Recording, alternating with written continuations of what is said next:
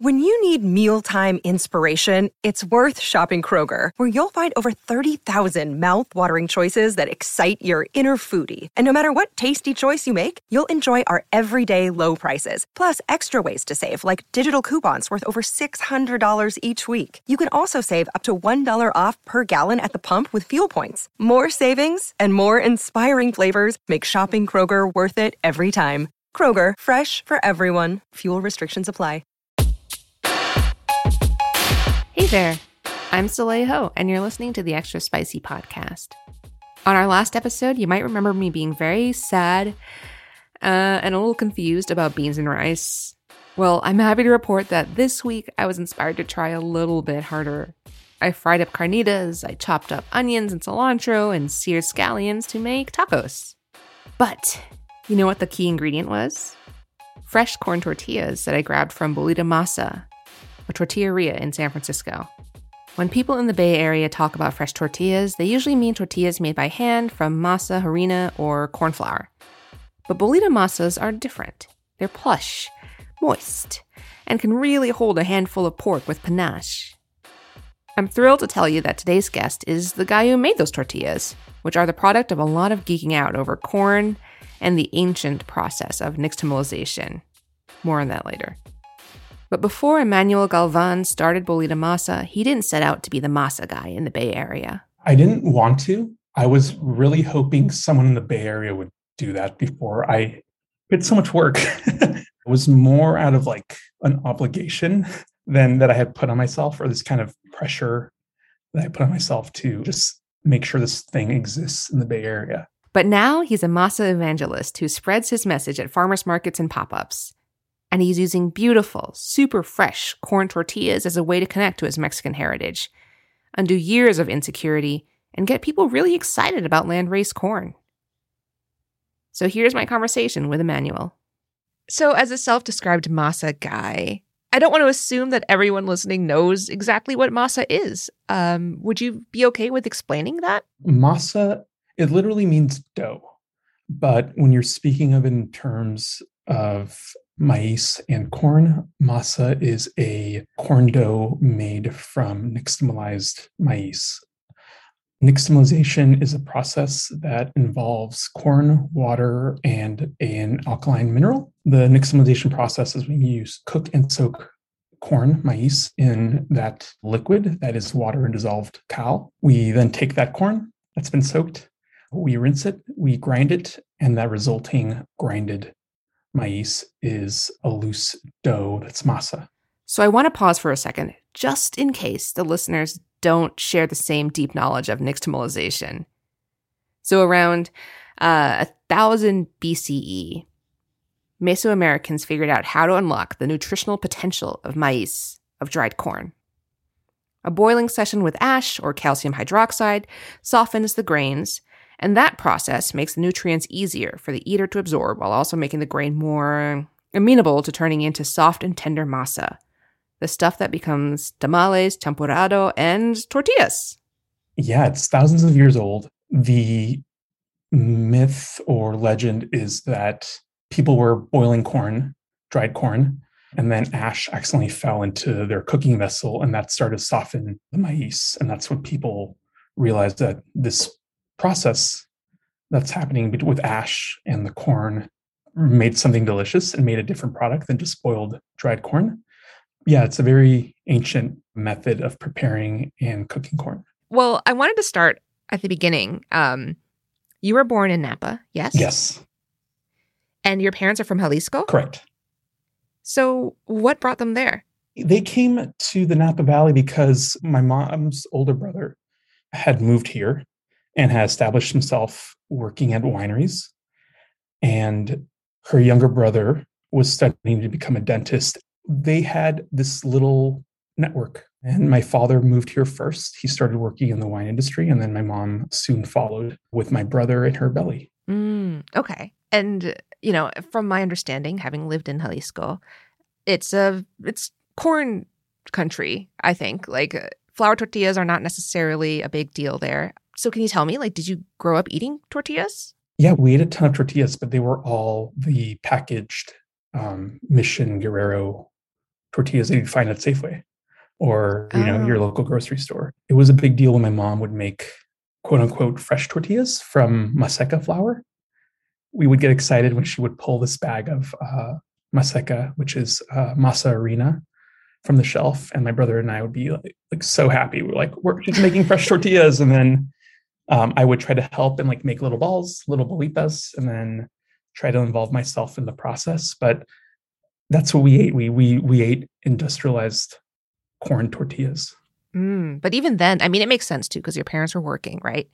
That the fresh tortilla would be such a rarity in your household. Yeah, it was really uncommon to have that fresh uh, tortilla at our household. Even then, though, you could tell the difference. Oh, absolutely. You know, it's that aroma that comes from a fresh tortilla, the warmth is just like a very comforting thing. Fresh baked bread, even if you bake it from a Pillsbury packet, it's still so much better because it's warm and it's fresh.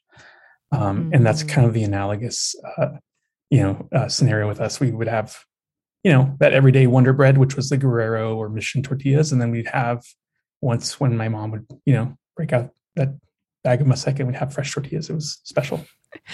And it seems like what you're describing too is that platonic allegory of the cave, right? Mm-hmm. Where you spend a long time looking at the shadows and you're like, oh, wow, this is really great. And then you see, you know, the people holding the puppets. So, and that's like the the move up to Maseca. And I want to know about when you left the cave. What was that moment? That was seven years ago when I first went to Mexico as a fully formed adult and just experienced tortillas in a whole another context, which was you know, experiencing tortillas made from fresh nixtamal, because even in Mexico, a lot of the tortillas use masa harina, and those are still delicious, right? You have this beautiful warm tortilla that you get, and you're like, that's great. And then you experience it made from fresh nixtamal, and you're like, oh, it can be better than that.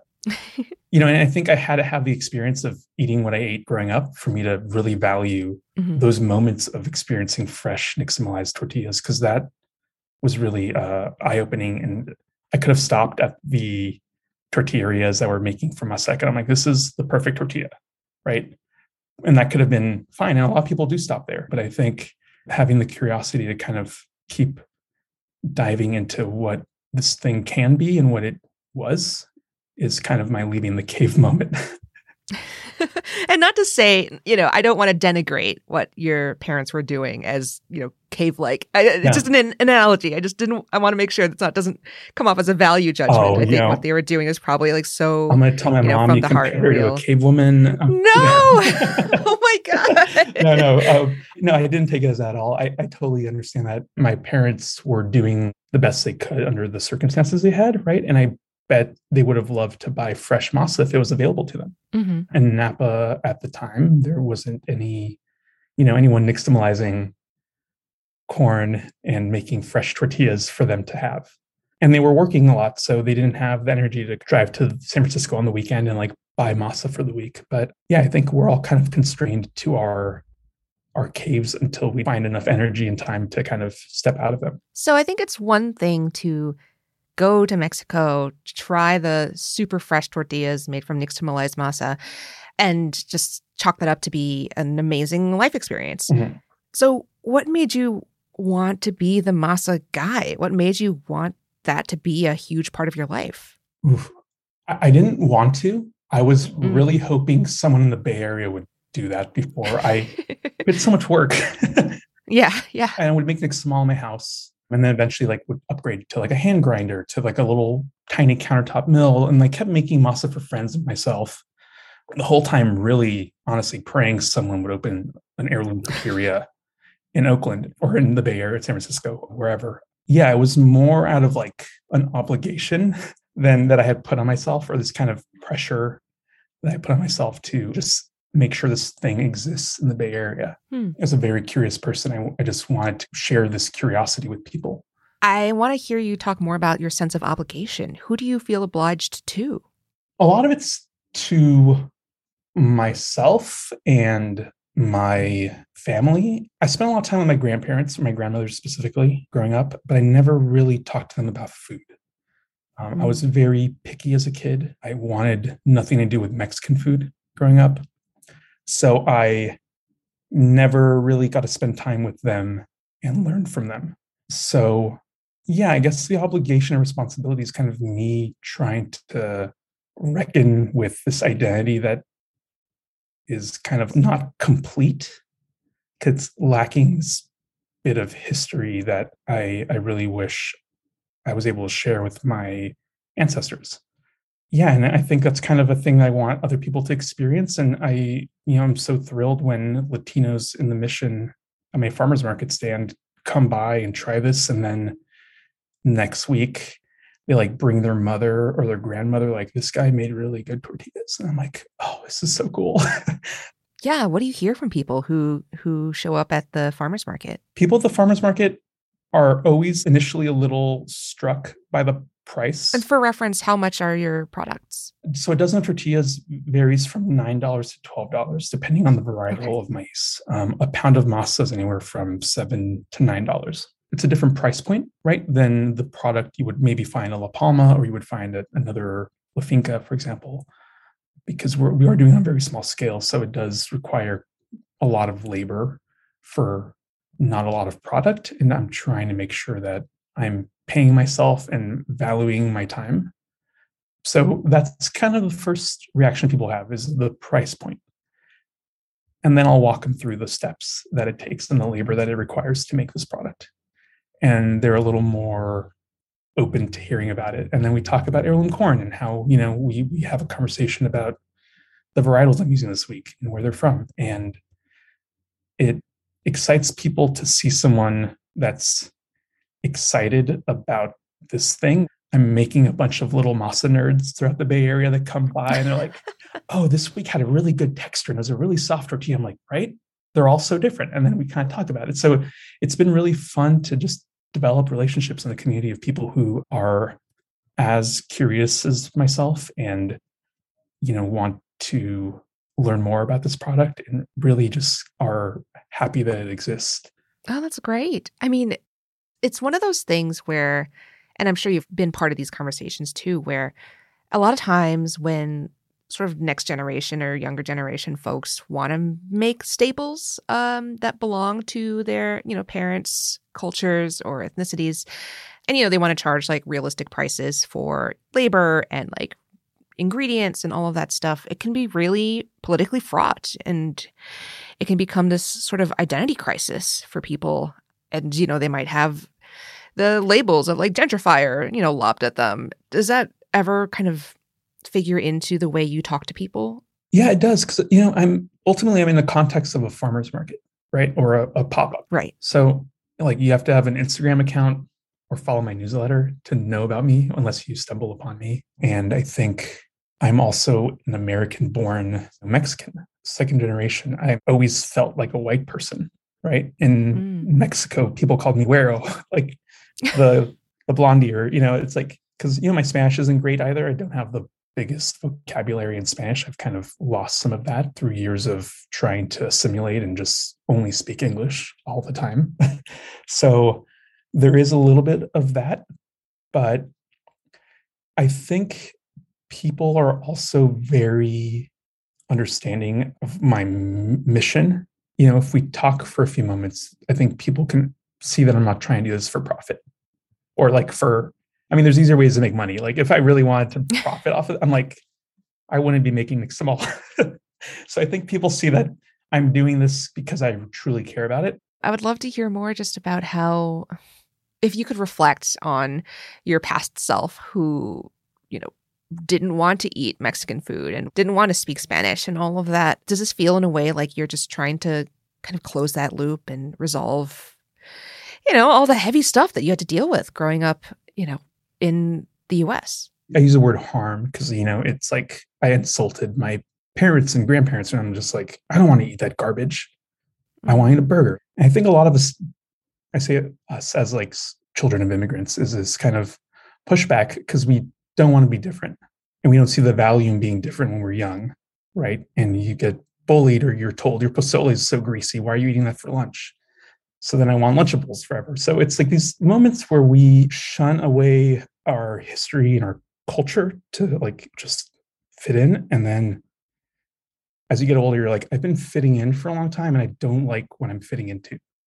So Mm. let me, you know, go back to those moments and see the value in them instead of seeing them as a something that's making me different in a negative way, seeing it as something that's making me different in a positive way. And how do I share that with people? Part of it's like undoing some of that, you know, self doubt and like self hate that existed. You're listening to the Extra Spicy Podcast. We'll be right back after the break. You can support this podcast and the newsroom that creates it by subscribing to the San Francisco Chronicle at sfchronicle.com slash pod. I'm Soleil Ho, and we're back with Emmanuel Galvan. This episode is brought to you by Reese's Peanut Butter Cups. In breaking news, leading scientists worldwide are conducting experiments to determine if Reese's Peanut Butter Cups are the perfect combination of peanut butter and chocolate. However, it appears the study was inconclusive, as the scientists couldn't help but eat all the Reese's. Because when you want something sweet, you can't do better than Reese's. Find Reese's now at a store near you. So, have your parents tried your stuff? What do they think? So they've tried it. They did not know I can make tamales as good as I make them.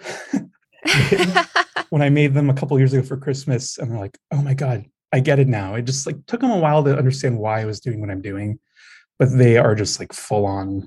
They're on the masa train. They're just like, "Let me buy some and sell them to and like get my aunts and sell them to my cousins and stuff." My mom's always trying to like just get into as many people as possible. She's like, if you ever have extra, just I'll drive down or you drive up to Napa and I'll just find people to sell it to.